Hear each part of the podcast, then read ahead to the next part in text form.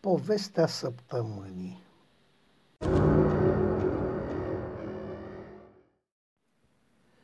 Zece.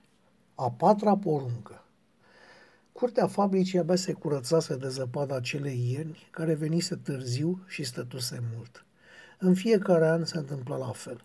Oamenii priveau pe geam, vedeau că ninge și se bucurau. Se trezea în ei ceva de copil, niște amintiri de pe vremea când nu aveau decât grija de a se juca și de a-și face lecțiile cât mai repede. Și, eventual, de a nu-i asculta tovarășa sau doamna, funcție de clasă. Așa că până și astăzi, când zăpada era percepută aproape ca o calamitate, primul care anunța afară ninge era privit cu simpatie. Cuvintele lui erau întâmpinate cu zâmbete. Apoi, afară ninge, era spus cu un alt ton, cu o intonație care te făcea să aștepți un băgameaș chiar și din partea femeilor. Culmea, parcă nici copiii nu se mai bucurau când ningea.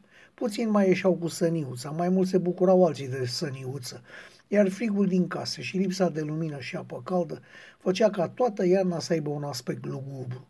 Totul se suprapunea pe închiderea imediată a circulației auto pentru particulari, zăpada rămânând într-o înghețate pe drumuri până târziu, în primăvară, când soarele se îndura și făcea treaba oamenilor. Iar pentru că nu era curățată, din albă și frumoasă, numai câteva ore neaua devenea gri, cenușie, murdară, urâtă, respingătoare.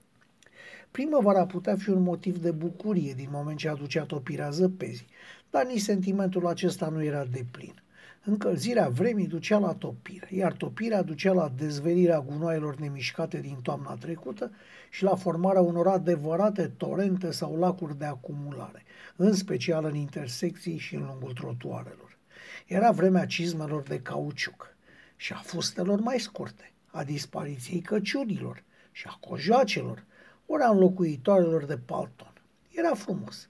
Bine, să nu uităm că unele femei nu renunțau la căciula din blană de vulpe, cumpărată cu mari sacrificii, decât târziu, când alții erau deja la sacou și la mânecă scurtă.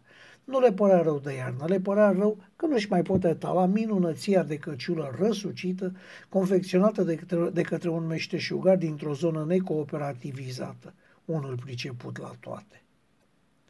Cine nu avea cizme de cauciuc își blestema zilele încălțat cu ghete sau bocan și ce păreau fabricați din sugativă. Dar viața mergea înainte. Mai greu era pentru cei care așteptau autobuzul sau troleibuzul. În fața trotuarului pe care era instalată stația se găsea mai totdeauna o asemenea baltă mare cât la Vitraru și adâncă la rândul de vreo două palme, iar mașinile nu trăgeau niciodată la bordură. Călătorii, după ce urcau, începeau să vocifereze la adresa șoferului. Acesta însă doar se amuza. A fi șofer pe transportul în comun era motiv de veșnic amuzament. Într-o asemenea primăvară timpurie sau iarnă târzie, într-un asemenea moment nehotărât, în care îți este greu să spui în ce anotimp te afli, maestru Marin Mateescu fu chemat la birourile fabricii la Neagică. Neagică pentru ceilalți, pentru el Gică, doar îi fusese ucenic ce mama dracului. Intră zâmbitor, trase ușa după el și la semnul lui Gică se așeză la masa acoperită cu o pânză roșie. Da, tovarășe secretar, am înțeles. Gică vorbea la telefon. De fapt nu vorbea, el doar aproba. Da, tovarășe secretar, am înțeles. După ce continua așa câteva minute, încheie convorbirea spunând Da, tovarășe secretar, am înțeles, să trăiți. Apoi, apoi, puse cu grijă receptorul greu în furcă. Îl așeză de parcă se temea să nu-l spargă. În sfârșit, reuși să-și dezlipească mâna și o mută cu infinită grijă în fața lui pe masă. Ce-ai pățit, Gică? Ești supărat? Măi, Marine, treaba e groasă. Adică? Adică am primit o sarcină de partid, Marine. Ai primit-o să fii sănătos, să rezolvă, stai liniștit.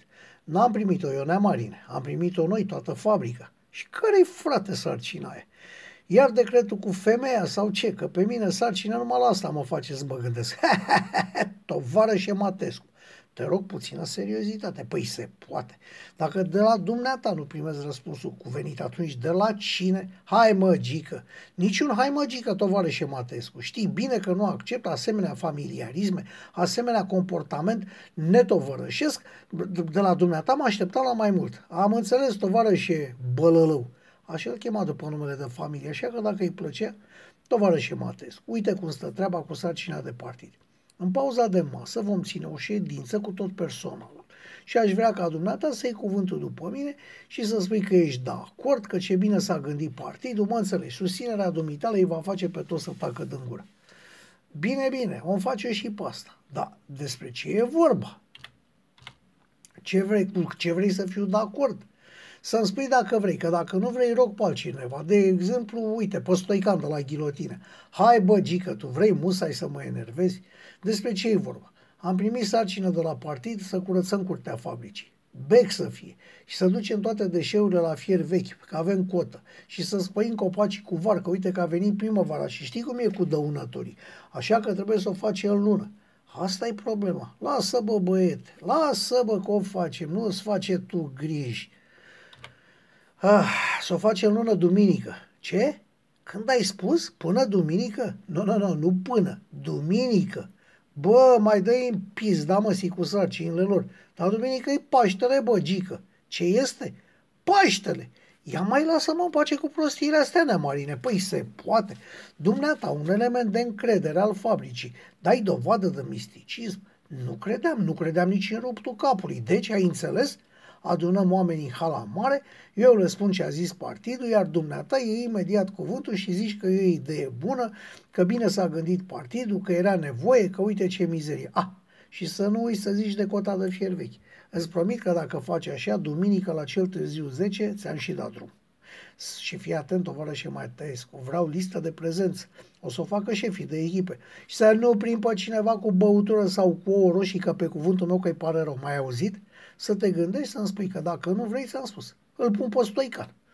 Secretarul de partid, rămas singur, își aprinse un snagov. Avea și Kent, dar fuma numai acasă. Și se întinse iute spre telefon. Aceeași mână ce umbla atât de grijuliu cu receptorul nu mai avea cum niciun fel de reținere. Formă un număr, apoi puse telefonul între ureche și umărul stâng, stând cu capul strâmb pentru a avea două mâini libere. Cu una ținea snagoava, cu cealaltă și apropia scrumira. Era ocupat. Formă din nou. De data aceasta cineva răspunse. La învățământ, vă rog, domnișoară.